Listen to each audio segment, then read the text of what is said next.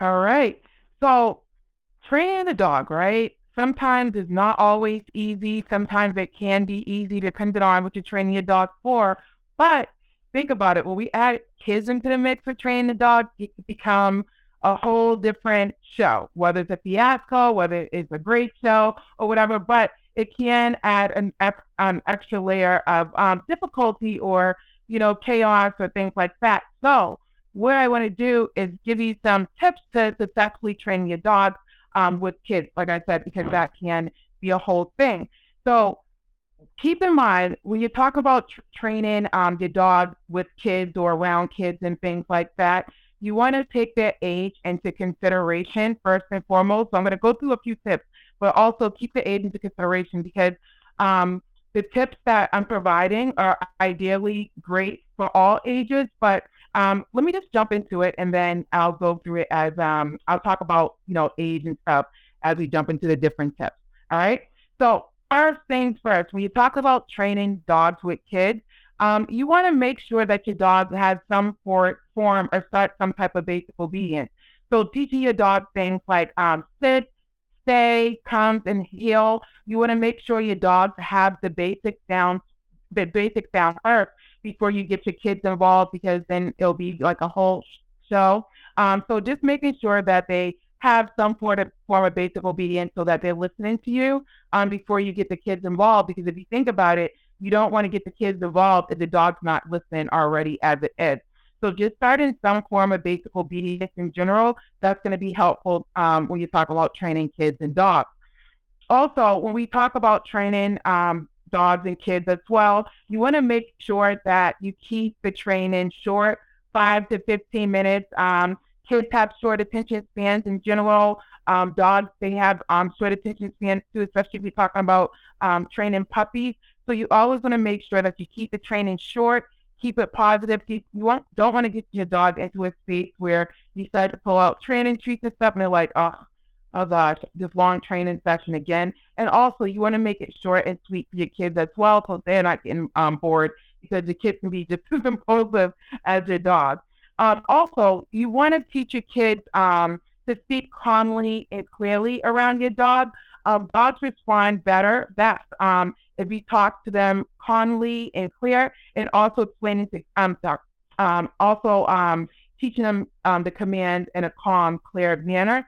So um, avoid your kids. Um, avoid, um, you know, if they're screaming, you just want to talk to them about talking in a calm, pleasant manner to your dog. You don't want to get them over aroused or overstimulated. So just be sure you're talking to your kids about staying calm and speaking to your um, dog uh, clearly. Also, this is a big one: setting boundaries. Um, teach your dog first the rules of the house and set boundaries with them first about misbehaving so whether you're teaching your dog, hey, you're not allowed on the couch, or you have like a gated area that they're not allowed in, um, teaching your dog the boundaries boundaries first so that they're properly behaving, and then you can incorporate the kids to um, and teaching them the boundaries as well while you're teaching um, the dog. Um, and that just helps all around. I'm a big fan, um, especially when you have babies or toddlers, um, using baby gates and teaching boundaries too, and have that preparation so there's no accidents happen. So you mean when we talk about boundaries with dogs, we'll also talk about boundaries within the house and um, creating space. Um, another um, quick tip too is make sure you're supervising the interactions between your kids and dog. Always supervise the interactions between your kids and dogs, um, especially when they're young, um, you want to prevent any accidents. I speak to this um, especially with the babies uh, when they start crawling um, in the toddlers when they start walking, that can be very startling to a dog that, you know, all this time when you bring a baby home or you have a new baby, they're just sitting there, then boom, out of the blue, they're walking. That can be very startling to a dog.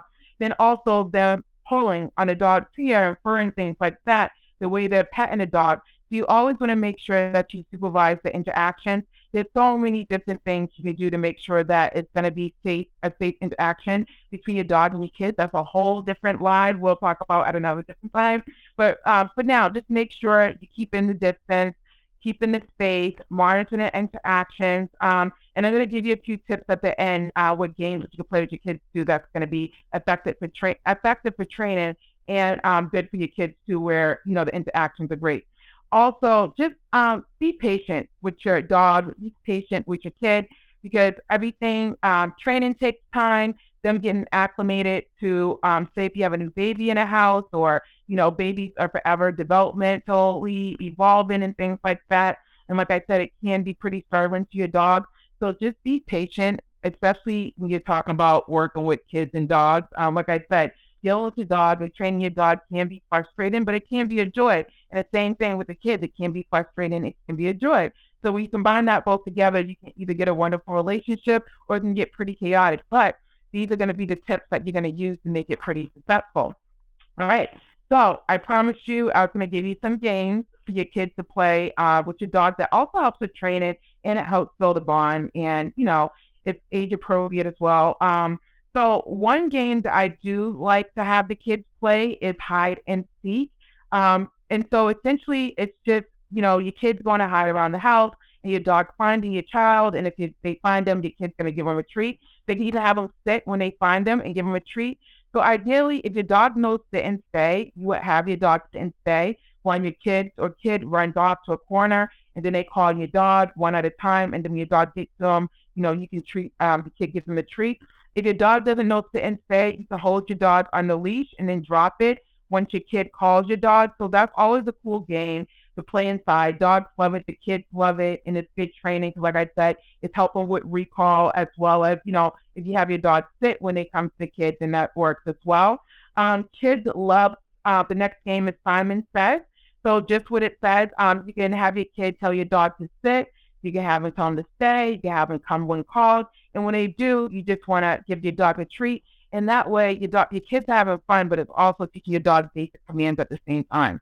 Um, the last one that I really do love as well is red light, green light, because it teaches your dog to follow commands. And it also gives, gives your kids a fun game to play.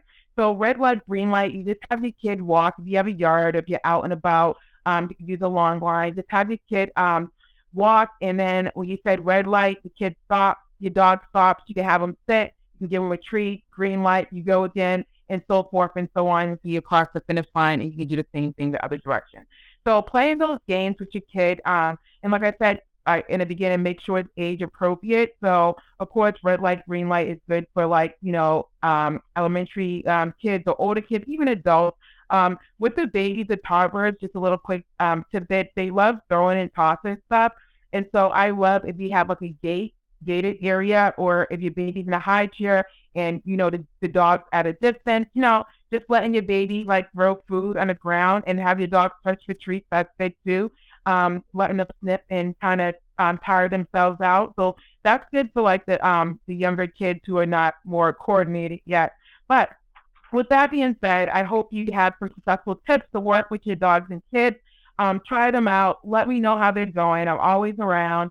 Um, and if you need to, um, if you aren't if you watch this live, but you know you're driving along, be sure to check out the podcast at Positive Dog Training Convos. You can find it on Stitcher, Spotify, all those, you know, audio streaming apps. Um, but other than that, I will see you next week with another great topic. All right. See ya.